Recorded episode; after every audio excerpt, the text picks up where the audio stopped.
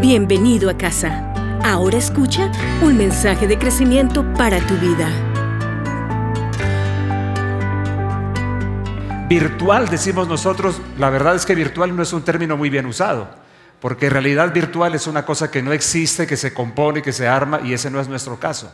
Hacemos grabación o hacemos eh, streaming como hoy, estamos en vivo, transmitiendo en vivo. De hecho, escríbanos ahora y se darán cuenta que eh, va a haber alguna respuesta y que estamos aquí en el auditorio de la casa en vivo. Bien, ¿cuál es el punto hoy? Déjenme decirles un par de cosas para entrar. De tiempo en tiempo nosotros necesitamos recordar quiénes somos y para qué existimos como comunidad. Tenemos aquí en la casa un discurso fuerte sobre el tema de identidad que cada vez lo valoro más porque yo creo que hoy muchas de, las, eh, de los pensamientos de, este, de la cultura hoy están precisamente viniendo a llenar un espacio de ausencia de identidad, de carencia de identidad. Todo el, todo el tema de ideología de género y todo otro montón de cosas que, que acompañan hoy la situación que vivimos, creo que realmente están en relación con un hueco en el asunto de identidad. Pero como comunidad también necesitamos hablar un poquitico de eso. Así que hay una cosa que, de pronto me gusta eh, mencionar siempre por nuestro lenguaje. Y es que hay una diferencia cuando hablamos de comunidad o cuando hablamos de congregación. Noten ustedes que yo estoy diciendo necesitamos recordar quiénes somos y para qué existimos como comunidad, no como congregación.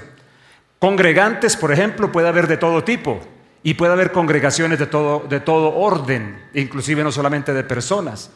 Pero comunidad es una cosa distinta. Y nosotros lo que queremos es construir una comunidad cristiana, la casa como comunidad cristiana. Y yo quisiera que ustedes pudieran agregar a su lenguaje esto, porque a veces, y no lo digo, no digo que se haga por una mala motivación, enfatizamos demasiado el asunto de congregación. La congregación es esto, el momento en el cual nos juntamos, pero comunidad somos todo el tiempo. ¿Me están siguiendo? ¿Están conmigo? Hágame una sonrisita. Sí, yo aún no sonríe con los ojos, ¿no? Como les dije el otro día, yo me he dado cuenta que ahora, ahora me he dado cuenta que la gente tiene ojos muy bonitos. Por otro lado, si nosotros no hacemos este ejercicio, el que haremos hoy brevemente y muy superficialmente, el de recordar quiénes somos, para qué existimos, comenzamos a diluirnos en lo usual. Nos volvemos, déjenme decirlo de una forma que espero que no suene mal, nos convertimos en una, como, en un, como en lo normal, como en lo corriente, como en una iglesia más. Yo veo, una, yo veo una enorme diferencia de cuando yo era muchacho recién convertido, ya en el ministerio, a lo que pasa hoy. Hoy términos de iglesia, cristianismo y todo eso son demasiado usuales, son demasiado conocidos. Y entonces yo veo que se corre siempre el riesgo de diluirse y convertirse en más de lo mismo. Y no queremos ser más de lo mismo. Queremos saber quiénes somos como comunidad de la casa. Y me parece importante, si yo fuera tú ocupando un asiento o un espacio en esta comunidad, a mí me interesaría entender por qué estoy aquí y no allá. ¿Por qué estoy en esta comunidad cristiana y no en aquella otra? Porque para muchos los motivos para, para, ser parte de una iglesia cristiana son de lo más equivocado del mundo. O que está de moda, o que es chévere, o que la energía que se siente. Pero no hay, muchísimas veces no hay, ni una experiencia personal con Dios como punto de partida, ni tampoco hay un entendimiento real de por qué soy parte de esto. O de pronto inclusive de, qué soy parte. Y a mí me parece que eso debería siempre como ponerse a salvo, como ser claro, y que si tú eres parte de la casa o quieres serlo, como que tengas una mediana idea de por qué y de para qué y quiénes somos en la casa. Así como creo que la identidad personal, entenderla, es crucial en la vida, creo que la identidad como comunidad es crucial también tenerla clara. ¿Vamos bien hasta aquí? Díganme algo, díganme algo. Yo sé que suena como, amén. Yo sé que suena así. Ok. Este es un domingo entonces destinado a hacer este ejercicio. Vamos a revisar unos tópicos esenciales muy rápido. Por aquí voy a tener ahorita el apoyo de la pantalla en algunas cosas. Unos tópicos muy rápidos porque para los que se interesen más en esto y los que entiendan bien mi discurso, yo debo adelantar una cosa. Nosotros pretendemos ser una comunidad que esté cohesionada por la visión que comparte y no por las tareas que hace. Yo no sé si tú me estás siguiendo, porque creo que muchísima gente está cohesionada por las acciones, pero no por los sueños. Y creo, con Biblia en mano, que las acciones no cohesionan, las acciones compartidas nunca traen la fuerza que a una comunidad le trae una visión compartida. Me estoy adelantando un poquito a algo. Juanda, no, no dejes de darme señitas, ¿oíste? Ok, entonces vamos a meternos con lo primero. Son solo tres cosas y creo que el tiempo nos va a alcanzar perfectamente. No olviden que cerrando la reunión a las 12 del día vamos a tener nuestra otra transmisión de la Cena del Señor, que es lo otro que hacemos cada primer domingo de mes. Vamos con lo primero.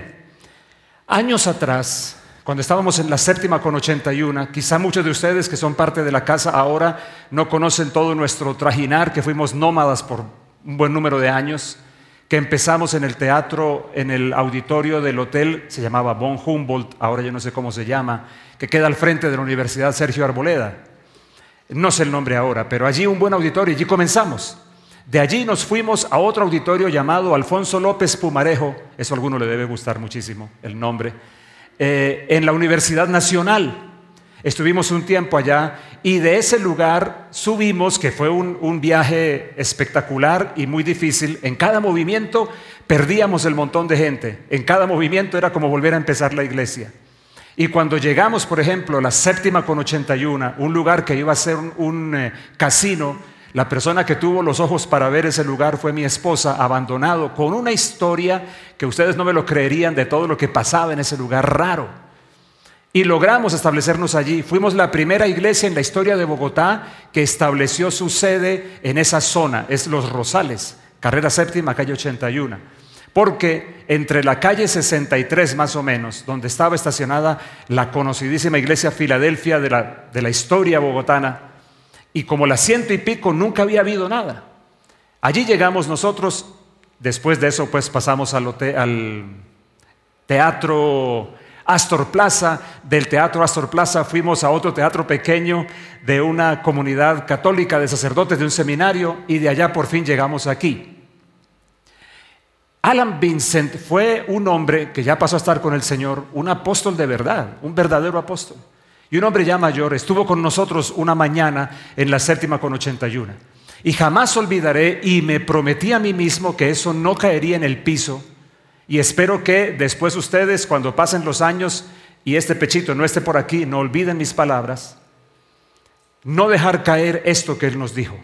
De repente, de la nada, Él dice, el Espíritu Santo me está diciendo que el referente profético para esta iglesia es la iglesia de los tesalonicenses.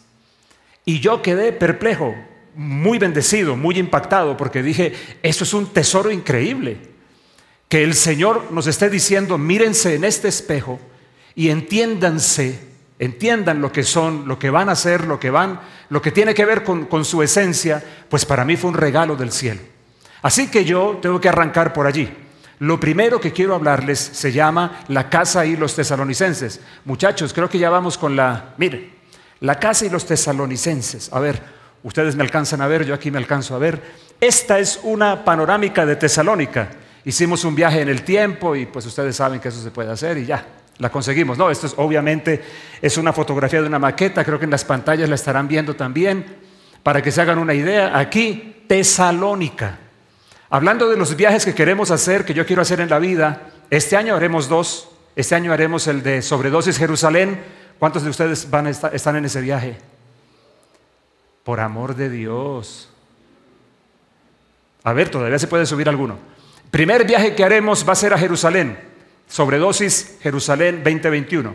El segundo viaje de este año, que va a ser espectacular también, es a visitar el arca de Noé en... Ay, Dios mío, siempre se me olvida la ciudad. ¿Cómo? Williamstown, en el estado de Kentucky, donde está un arca hecha a escala, uno a uno. ¿Quiénes se, van a, se me van a apuntar ese viaje? No, esto cada vez se pone peor. De pronto los miro a ustedes, ¿a cuál miro, Juanda, que me va mejor mirando la cámara? Pero este es otro viaje que yo quiero hacer. Tesalónica, porque bendito sea Dios, Tesalónica existe todavía.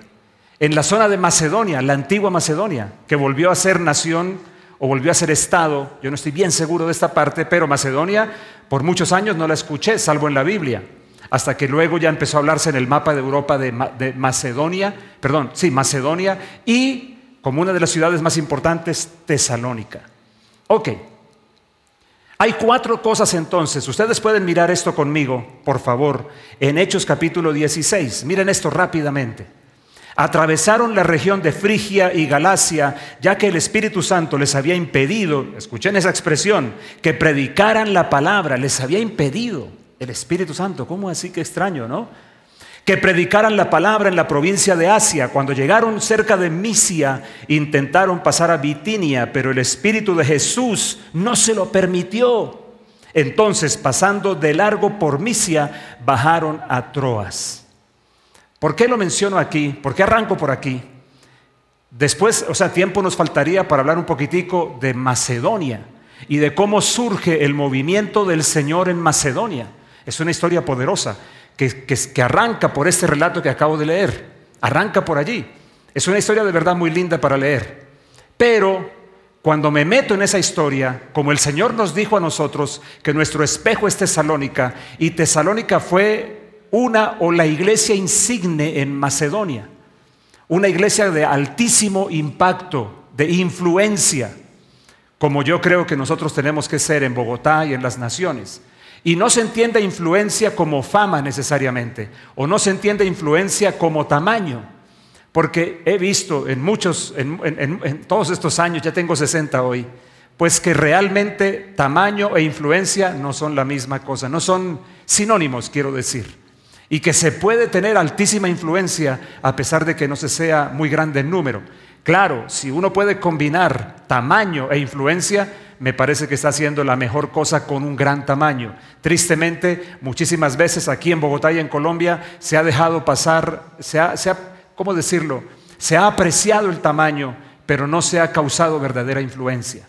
Hay cuatro cosas que, que se desprenden de ellos, mírenlas aquí, cuatro cosas que son súper importantes, que se desprenden de toda esta historia y que tienen que ver con nosotros, para que tú empieces a decir, ah, ok, la casa entonces tiene un espejo profético en la Biblia que es los tesalonicenses o los de Tesalónica. Y los de Tesalónica arrancan con base en estas, en estas cosas que están acá, que creo que voy a tener que acortar lo que tengo para decirles. La primera, la primera cosa de ellos, la habilidad profética. Cuando hablamos de habilidad profética, yo estoy, yo quiero que explicarlo, que hablo de capacidad para responder a la voz del Espíritu Santo. Digamos que esa es una buena forma de, poder explicar de qué hablo con perdón, de qué hablo con habilidad profética. La palabra que el Espíritu Santo les dio a ellos fue lo que hizo la diferencia. Sería interesantísimo quedarnos un rato discutiendo cómo así que ellos van a una ciudad y el Señor les dice que no cuando iban a hacer una buena obra, predicar el Evangelio y se van para otra, no se desaniman, no se desalientan, ni se cuestionan indebidamente, como, ah, pero no es que el Espíritu le habla, ah, pero mire dónde está que Dios le dijo. Sino siguen avanzando, sigue su propuesta, van a otro lugar. ¿Y qué pasa en ese otro lugar? Dice que el Espíritu de Jesús, que me gusta muchísimo esa expresión, el Espíritu de Jesús se los impidió. Entonces en la lógica humana pensaríamos, esto no tiene sentido. Y no es que no tenga sentido, sino que la lógica de Dios es una diferente. Es cuando entonces les abre el espacio el Señor, que más adelantico se los voy a mostrar, para que fueran a Macedonia. ¿Saben qué es lo impactante para mí aquí en esta parte de habilidad profética? En esta parte, lo más impactante para mí es esto, que los apóstoles tenían la habilidad de separar el hacerlo debido, separaban hacerlo debido por, o entendían la diferencia entre eso y hacerlo de Dios. Yo no sé si estás conmigo y me estás siguiendo en esto. Sí hay una gran diferencia entre hacerlo debido y hacerlo de Dios. Porque muchas veces lo debido no está haciendo por alguna razón, no tiene o el momento o no es el lugar para que ciertas cosas se hagan. Ellos estaban yendo a predicar el Evangelio, pero por alguna razón ese lugar estaba todavía cerrado para ellos y Dios quería abrir con ellos la evangelización en Macedonia y que Europa comenzara a abrirse a la predicación del Evangelio. Así que habilidad profética. No hablamos únicamente de profecía personal. De hecho, déjenme decirles que profecía personal es una de las capas más bajas de lo profético. Con todo el respeto lo digo, ¿no? Y curiosamente, tristemente para mí, es una de las cosas que más utilizan los enemigos de lo profético. Yo escuché algún día a un conocido pastor en Bogotá, lo escuché, yo lo escuché hablando, y hablando de momentos en los cuales, que también los hemos vivido a veces nosotros, Queremos orar por las personas y al momento de orar por las personas, cuando van viniendo, tenemos alguna palabra de ciencia para soltar para ellos, porque es uno de los dones del Espíritu Santo. Pero este pastor, conocido y apreciado por mí, decía, esas fueron sus palabras. Él decía que hacían fila para que la pitonisa les adivinara algo. Y yo dije, qué lamentable forma de hablar para censurar lo profético. Y cómo se cierran el espacio para eso. Y ese mismo pastor, en ese mismo mensaje, estaba privilegiando no, tengo el tiempo de explicar bien esto, estaba privilegiando la actitud controladora de los líderes de sus grupos pequeños. Al tiempo que decía que orar por una persona y soltar una palabra era semejante a hacer fila para que una pitonisa les adivine, al mismo tiempo, desde su púlpito y su enorme influencia, este pastor estaba diciendo que era correcta ciertas acciones y actitudes que son definitivamente de control y de manipulación de líderes cristianos en algunas iglesias que tristemente eso pasa. ¿Están conmigo aquí? Habilidad profética, la capacidad de moverse con Dios, la capacidad de escuchar la voz del Espíritu Santo y responder a ella, la capacidad de separar, hacer lo debido de hacerlo de Dios. Ahora, la segunda, la segunda gran característica de ellos yo la llamo así. Bueno, aquí, aquí se, nos fue, se nos fue mal esta palabrita. Es visión compartida. También visión profética está bien. Miren, en Hechos 16, más adelantico, el versículo 9, dice así. Por la noche se le mostró a Pablo una visión. Un hombre de Macedonia estaba de pie suplicándole y diciendo, pasa a Macedonia y ayúdanos. ¿Entienden ustedes de dónde vienen ellos? Están, están siendo impedidos por Dios para entrar a ciertas ciudades. Y en medio de su búsqueda y de su avance, porque no pararon de avanzar, tiene Pablo un día, tiene una noche, un sueño. Un varón vestido a la usanza de los macedonios diciéndole, pasa a Macedonia y ayúdanos. Como me gustaría recordarte cosas que te he dicho hace mucho tiempo acerca de esa expresión, pasa a Macedonia y ayúdanos. Y del varón macedonio. Pero no es el punto. El asunto es este. Versículo 10, cuando tuvo la visión, mira el escritor de Hechos que es Lucas, mira su lenguaje, mira las conjugaciones verbales, mira las personas que él usa para conjugar, porque él arranca hablando de Pablo, él tuvo una visión, pero el versículo 10 cambia todo y dice, cuando tuvo la visión, enseguida procuramos. Aquí entra otra, él pasó de la tercera persona del singular a la primera persona del plural, procuramos procuramos ir a Macedonia persuadidos, ¿cómo me gusta todo esto? De que Dios nos había llamado para anunciarles el Evangelio. Dios nos había llamado. Yo te digo una cosa pensando en esto. Visión compartida, visión profética también es una forma correcta de decirlo porque en Proverbios 29, 18, alcanzamos a mirar aquí con la cámara eso. En Proverbios 29, 18 la Biblia dice que sin visión el pueblo perece. ¿Cuántos han leído ese versículo? Uy, Dios mío, hoy tenemos gente que están muy lindos, pero mira, tienes un negocio, tienes una familia por construir, escucha a Salomón, que sin visión un pueblo perece. Escucha eso.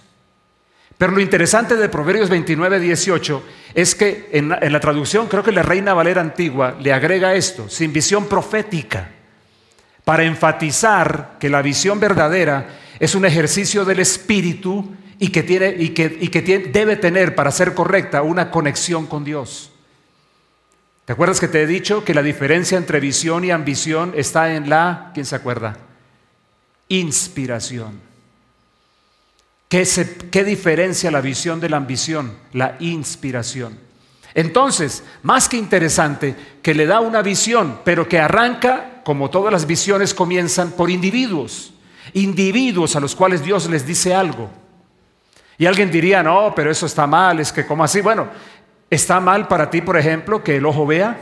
¿No se supone que el ojo está en el cuerpo para ver? ¿Y el oído para oír? Entonces, ¿qué se espera del ojo? Pues que vea. Y algunos en el cuerpo de Cristo son puestos como ojo, otros como oído, otros como boca. Bueno, y mejor no sigo con los ejemplos porque alguno se puede sentir incómodo. Lo que me admira a mí no es, no, no me molesta pensar en que la visión se le da a algunos, que el impacto de la visión viene primero sobre individuos. Porque lo que me gusta es ver el cambio del versículo 9 al versículo 10.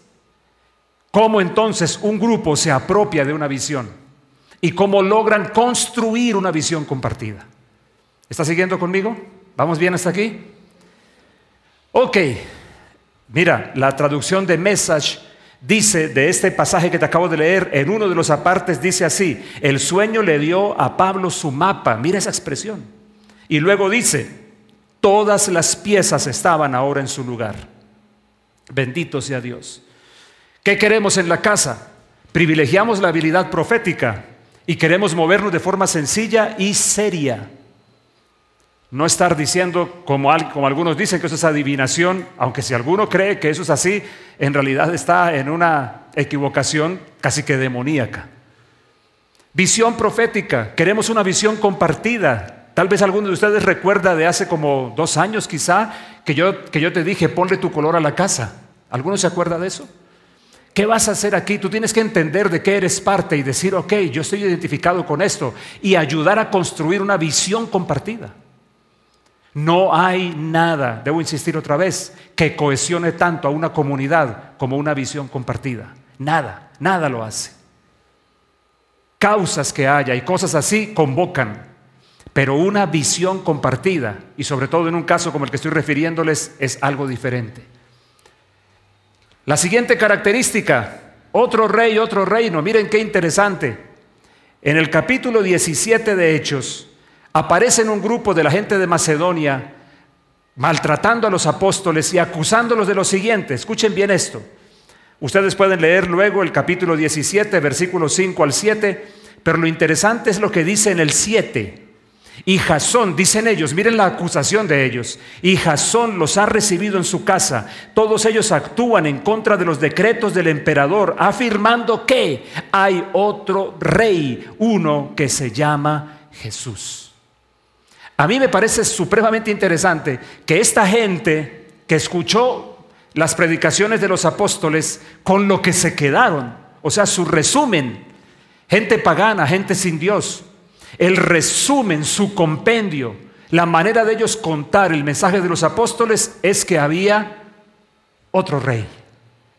Esto me parece fascinante porque claramente habla de los macedonios cristianos y los tesalonicenses cristianos que tenían una visión clara de lo que era el reino de Dios. Otro rey, otro reino. No sé cuántos de ustedes saben que decir Jesús es el Señor le costaba la vida a una persona en ese tiempo en la Roma antigua porque César era el Señor. ¿Alguien dígame algo? Ajá. ¿Vamos bien hasta aquí? La casa y los tesalonicenses. ¿Sabes qué, hermano querido?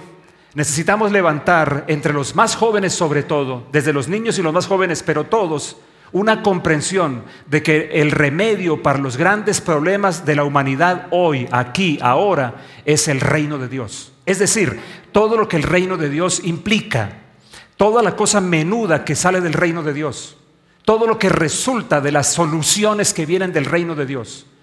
Yo creo que muchos de ustedes, de los que me están escuchando y están aquí, han desfilado a otras causas porque no han entendido jamás lo que el reino de Dios es. Porque la gran solución a los problemas de los seres humanos es precisamente el reino de Dios.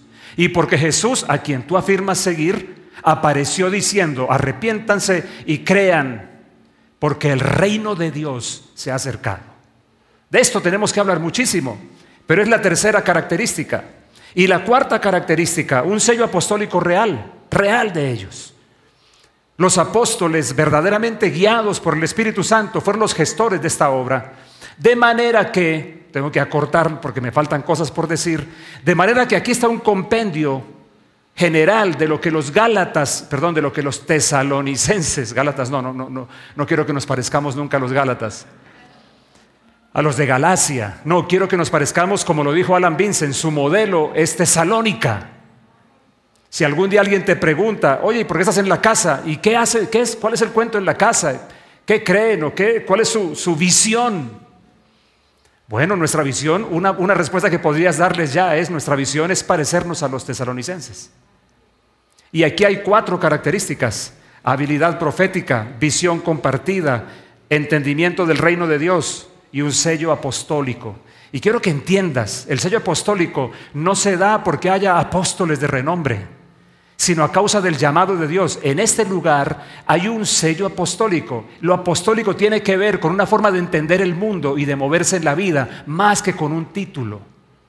Es una forma particular de comprender la vida y es una forma particular de moverse en el mundo. Y nosotros somos una comunidad apostólica. Y todo esto quiero explicártelo en detalle en algo a lo que te voy a invitar luego. Ok, aquí está lo primero la casa y los tesalonicenses. Pero lo segundo, porque el tiempo se me está yendo y por lo menos este resumen tiene que quedar al menos completo. Pero tengo una segunda cosa de la cual hablarte. ¿Cuál es la visión de la casa? Alguien podría decir, bueno, yo no tengo clara la visión de la casa. O alguien de ustedes ha llegado hace poco a ser parte de la casa. De los que están aquí, de los que están siguiéndonos por la transmisión. No sé cuánto tiempo llevas tú. Una cosa que me ha llamado la atención a través de la pandemia, a juzgar por transmisiones, correos, eh, conexiones, es que hemos aumentado en número. Es una cosa que me llama muchísimo la atención. No es algo que me desvele, no sé si debería, pero no, no, no, no, no, lo, no me desvela. Pero sí quiero que sepas bien cuál es la visión de la casa. Entonces, vamos a lo segundo. Debo insistirte otra vez, no hay nada que haga un pueblo más poderoso que una visión compartida. Proverbios 29, Proverbios 29, 18, sin visión un pueblo perece, sin visión profética. ¿Y sabes lo que significa allí la palabra también? Está hablando de desordenarse. Sin visión un pueblo pierde la fuerza, es otra forma de traducir ese versículo.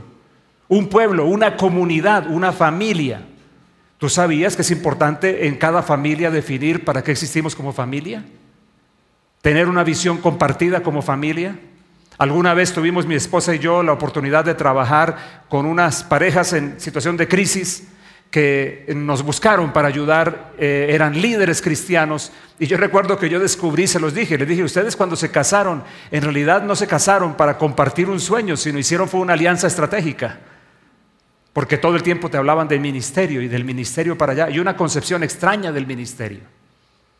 Entonces, cuando hablamos de visión, déjame decirte de qué hablamos. Podemos entender una visión en general, una visión. Yo aquí me aparto de muchos conceptos claramente y puede que tú lo cuestiones, pero me gustaría que lo cuestiones con Biblia en mano, que se supone que es nuestra brújula. Una visión realmente es una imagen de un futuro deseable que Dios nos muestra o la imagen del futuro deseable que Dios nos plantea. Y cuando hablo del futuro deseable no me refiero a la eternidad, me refiero al futuro deseable aquí y ahora. Déjame decirte esto, que yo vi el lo dije el otro día y vi que casi nadie lo comentó y yo dije, a mí para mí es una de las partes centrales, que una visión no dibuja una meta, sino un horizonte. Pastor, ¿y por qué eso para usted es importante? Porque mucha gente anda confundida creyendo que visión y meta es lo mismo. Han rebajado lo que visión es un lenguaje alto que es del espíritu, claro, como lo volvieron de la mente, porque en la mente hay una capacidad parecida, ¿sabes cuál es? La de imaginar.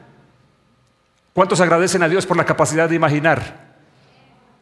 Salvo cuando uno empieza a imaginarse, ¿cómo es que ustedes dicen los más jóvenes? En pelicularse. Eso es cuando su imaginación empieza a servir para, para juicio. La imaginación es de la mente, la visión es del espíritu. Y cuando digo del espíritu, no me refiero estrictamente al espíritu de Dios, sino al espíritu, a mí, como el ser esencial que soy. Es un ejercicio del espíritu. Yo te lo dije hace una, hace una semana, ¿sí? Estoy en lo correcto, creo. ¿Y por qué insisto en eso? Te voy a explicar por qué.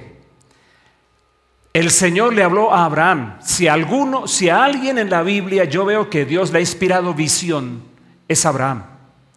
Pero ¿qué recursos usó?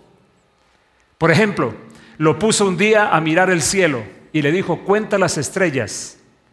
Si puedes, así será tu descendencia. Dime cómo le metes a eso el tema de una meta.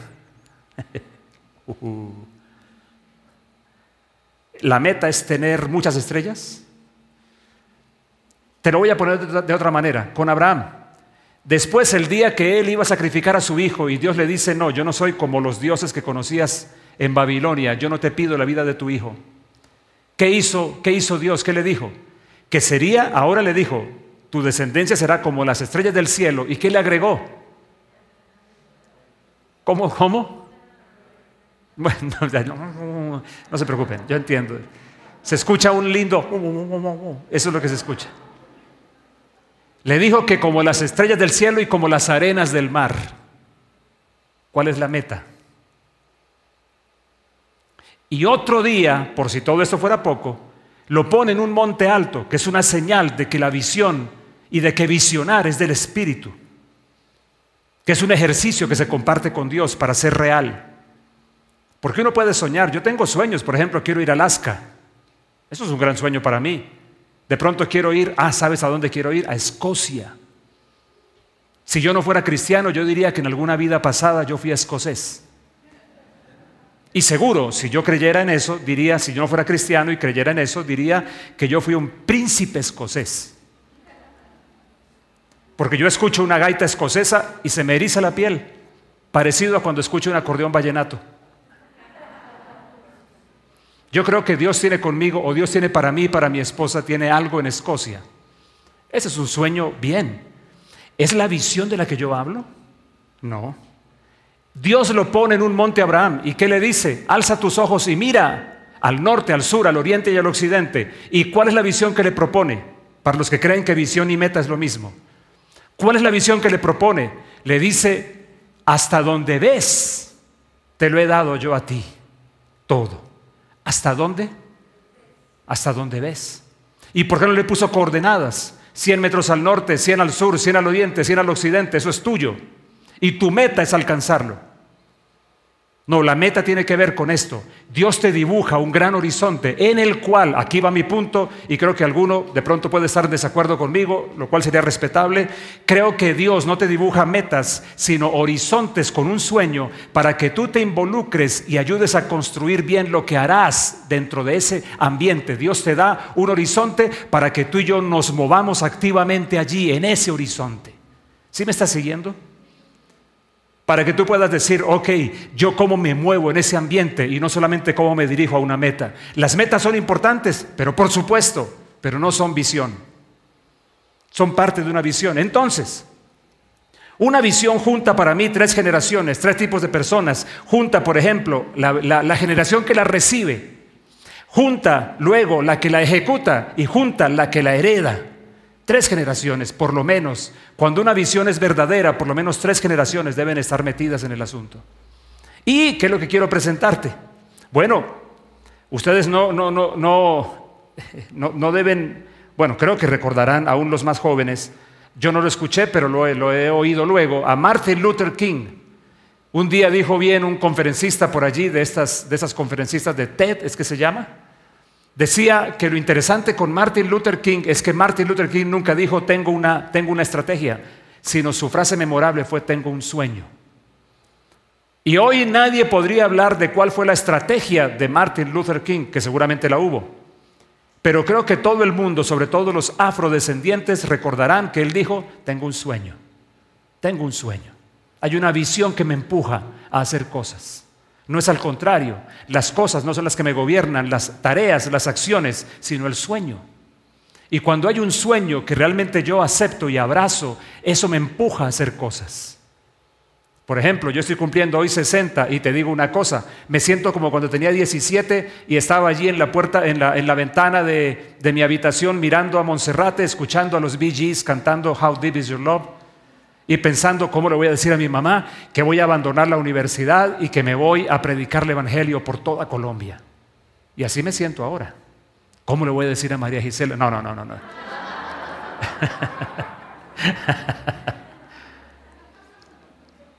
Vamos muchachos, Vamos a poner entonces nuestras tres frases de para qué existimos, porque eso es lo que es una visión, aquello para la cual yo existo, lo que me hace distinto, lo que me hace único. ¿Cuántos saben que son únicos? ¿Cuántos saben eso? ¿Los demás?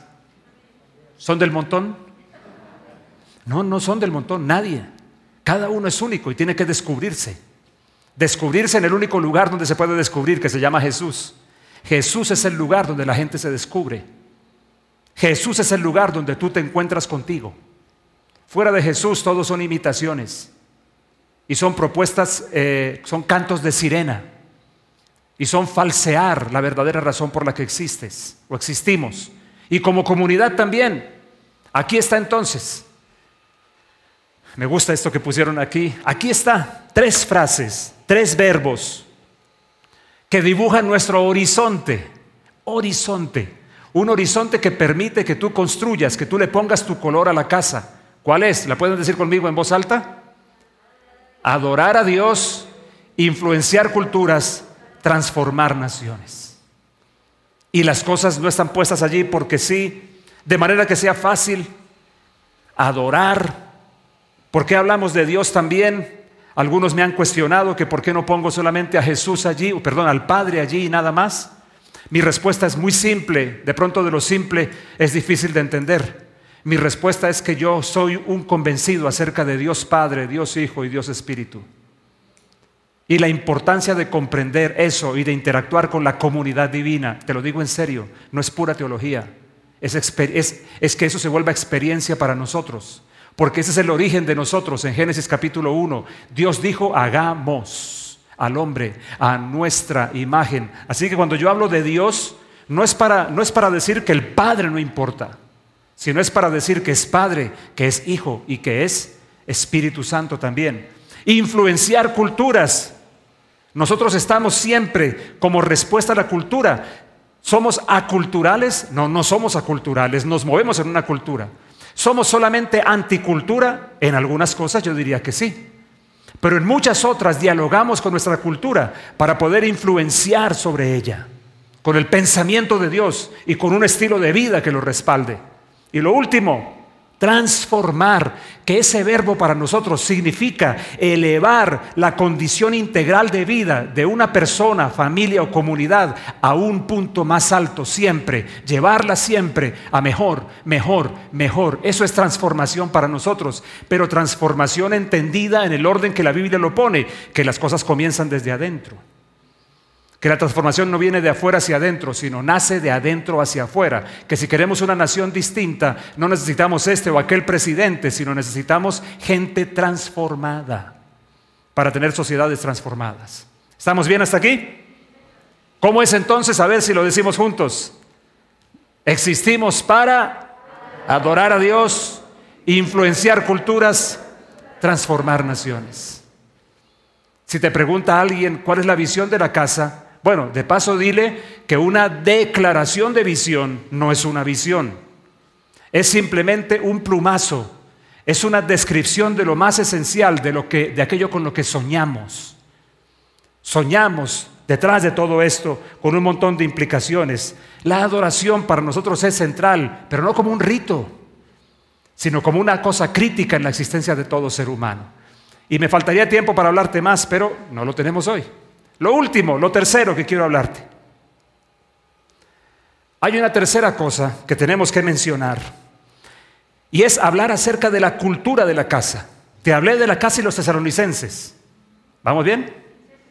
Te hablé de la visión de la casa recordándote que una visión es ejercicio del espíritu, que una visión no es una meta, que una visión es un horizonte, que nos dibuja el futuro deseable de Dios para que seamos coequiperos con Él en construirlo. Y que una visión tiene que llegar a ser algo que una comunidad construya, que pasemos del Él vio al nosotros vemos. Que pasemos de que el ojo sea solamente el que vea y todo se quede en el ojo, para que el cuerpo entero sea el que vea. ¿Estás conmigo? Yo veo a algunos escribiendo diligentemente, yo imagino que están tomando notas Espero que no sea chateando con un amigo, ¿no? claro que sería chévere que pongan cosas allí. ¿Para qué existe la casa? Entonces, lo último que les voy a decir. Miren esta definición que encontré de tantas de una persona que, que firma como Andrea Imaginario, no sé si el Imaginario es un apellido real o qué, en un sitio web llamado significados.com. Mira cómo define cultura. Voy por aquí, Juanito, mira cómo define cultura. Cultura se refiere al conjunto de bienes materiales y espirituales de un grupo social transmitido de generación en generación a fin de orientar las prácticas individuales y colectivas. Suena bastante técnico, pero para mí va muy bien. Me gusta lo que viene. Incluye lengua, procesos, modos de vida, costumbres, tradiciones, hábitos, valores, patrones, herramientas y conocimiento. Todo eso es una cultura. En Colombia tenemos una cierta cultura. Claro que sí, la tenemos. ¿Qué cambia? Que aquí ven la otra parte, ¿no? Hay culturas que van identificando a grupos más pequeños. Por ejemplo, si hablamos de una persona de la costa norte, o si hablamos de uno de la montaña en Bogotá, o uno, uno andino de cualquier parte, o el nariñense, o el llanero, o el de la frontera con Venezuela, o el de como, como, los Medina, por ejemplo, Prisel, Naisel, ellos que nacieron en un pueblo bellísimo llamado el Bagre, Antioquia, y yo digo, ellos son costeños, y ellos dicen que no, que son antioqueños. O los chocuanos, que yo tengo una campaña, una quijotada mía, cuando alguien me dice que es costeño, yo le pregunto, ¿y costeño de dónde? Y alguien diría, pues obvio, los costeños, costeño es el Caribe. Somos uno de los países únicos en el mundo que tiene el, lujo de tener dos costas y la borramos, una la borramos, no existe. Yo tengo esa campaña, si alguien me dice que es costeño, le voy a preguntar siempre de cuál costa. Porque si los de la costa eh, caribe se llaman costeños, entonces ¿cómo llamamos a los del Pacífico? Cos, areneños o... Eh, son costeños también. Esta mujer añade lo siguiente, el término cultura también se emplea, dice, en sentidos, Dios mío, ya son las 12. Bueno, cinco minutos más y terminamos y vamos a la cena del Señor. El término cultura también se aplica en sentidos restringidos, dice ella, bien para preferir los valores y hábitos que rigen a grupos específicos o bien para referir ámbitos especializados de conocimiento. Me interesa para decir grupos específicos la cultura de la casa. El punto es este. Nosotros necesitamos una suma de valores también, que no los voy a mencionar hoy, obviamente, porque el valor le da contenido a las vidas de las personas que persiguen un sueño. No podemos olvidar que solamente concebir una visión solo no es suficiente, que tiene que darse una cierta condición interior en los que son parte o en los que son los que abrazan un sueño. Déjeme decirlo de esta manera.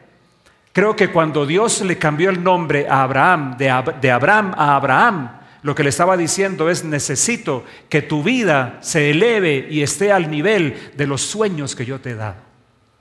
Y déjame decirte que eso es crucial. Y que muchas veces fracasamos en no conseguir los sueños, no porque no fueran los correctos, sino porque no había una calidad de vida que los respaldara. ¿Estás conmigo? Entonces, los valores elevan nuestra vida, los valores dignifican, los valores nos hacen, nos hacen, nos hacen particulares también. Y de allí, de esa suma de valores, nace lo que es la cultura de la casa. Y esta es, como la definimos hace tiempo, yo recuerdo cuando muchas personas empezaban a hablar de la cultura de la casa en Brasil, que les gustaba mucho la cultura de la casa. ¿Recuerdas Tato? ¿Recuerdas Andrés David? Negra, Janet la cultura de la casa. Yo me empecé a interesar, dije, están viendo algo en nosotros que nosotros mismos no estamos viendo. ¿Qué es lo que ellos ven en nosotros que llaman la cultura de la casa? Me hablaban de liderazgo, me hablaban de la manera como nos movíamos en el Espíritu Santo, equilibrada y sana, me hablaban de muchas cosas de esas. Así que nuestra cultura es una cultura de adoración. Y te la resumo en pocas frases, esta cultura. ¿Por qué una cultura de adoración es la cultura de la casa? Se refiere simplemente a lo que hicimos hace un rato acá, levantar nuestras manos y adorar. Obviamente eso es crucial, somos un pueblo de manos levantadas, lo he dicho todo el tiempo. Pero cuando hablo de cultura de adoración, te lo voy a leer rápido lo que tengo acá. Hablamos de una cultura que nos mueve a adorar a Dios con alegría, con sencillez, con sinceridad, con entrega. Pero también hablamos de una cultura que nos mueve a llenar de alegría el corazón de Dios buscando siempre su sonrisa. Hablamos de una cultura que nos mueve a hacer todo lo que hacemos como un acto de adoración, todo, todo, todo lo que vivimos en la vida, lo que le da sentido a cada acto de la vida y le da un toque de eternidad. Hablamos de una cultura que nos mueve a conectarnos entre nosotros para así conectar el cielo con la tierra llegando a ser respuesta a un mundo necesitado. Hablamos de una cultura que nos hace ver todo y a todos con los ojos de Dios. Y entonces relacionarnos con las personas y con las cosas desde una perspectiva diferente. Y finalmente, hablamos de una cultura que nos hace entender que nuestra atmósfera natural es lo sobrenatural. Ese es un resumen en pocas frases de cultura de adoración. Vamos a estar de pie, por favor, para cerrar. Y te quiero recordar esto. ¿Qué nos hace singulares? Tú que estás allí también ponte de pie. ¿Qué nos hace singulares? Yo lo que estoy diciendo hoy es una minúscula parte de todo lo que quisiera decirte. De hecho, después de este día voy a hacer un webinar en algún momento al que voy a invitarte. Un webinar vía Zoom o de alguna manera. Si tú quieres venir, voy a hacer los que sean necesarios para que hablemos detalladamente de esto. Si a ti te interesa de verdad entender por qué estás aquí y de qué eres parte. Entonces, te recuerdo esto. Número uno, nuestro espejo profético es cuál, queridos? Los tesalonicenses. La iglesia de Tesalónica. Una segunda, una segunda idea, nuestro horizonte en el que seguimos trabajando para llegar a tener una visión compartida donde cada uno pueda poner su color. ¿Tú no te das cuenta que así somos en la casa? ¿Tú no te das cuenta inclusive que tenemos a veces un poquito, que somos a veces un poquito caóticos porque creemos en la libertad? ¿No te das cuenta de eso? Mucha gente que llega de otras partes a estar con nosotros dice, ustedes son tan distintos. Porque es que a nosotros no nos interesan las tareas, sino las personas y el sueño que Dios nos dé. Y como no es nuestra gran prioridad ser una iglesia gigante, siempre digo, tal vez debería. Estamos de pronto medio locos o yo medio loco en que se nos se aleje. Donde hay libertad siempre hay un poquito de caos. ¿Te has dado cuenta de eso? Porque ¿sabes qué es lo que queremos? No gobernar, ni vivir, no, no, no dominar a las personas ni controlarlas, sino inspirarlos a conectarse con Jesús para que Jesús gobierne sus vidas.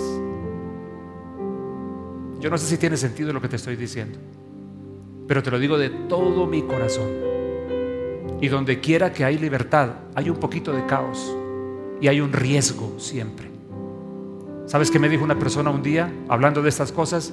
Me dijo, literal, hablo comillas, tanta libertad asusta, Edgardo. Porque preferimos que nos controlen. Y porque no desarrollamos la capacidad de vivir bajo el gobierno de Jesús. Que el gobierno de Jesús no significa independencia unos de otros. Al contrario. Cuando Jesús nos gobierna, nos acerca. Porque no podemos hacer su trabajo solos. Entonces, nuestro horizonte, ¿cuál es nuestra, declaración de visión? A ver si te la grabaste.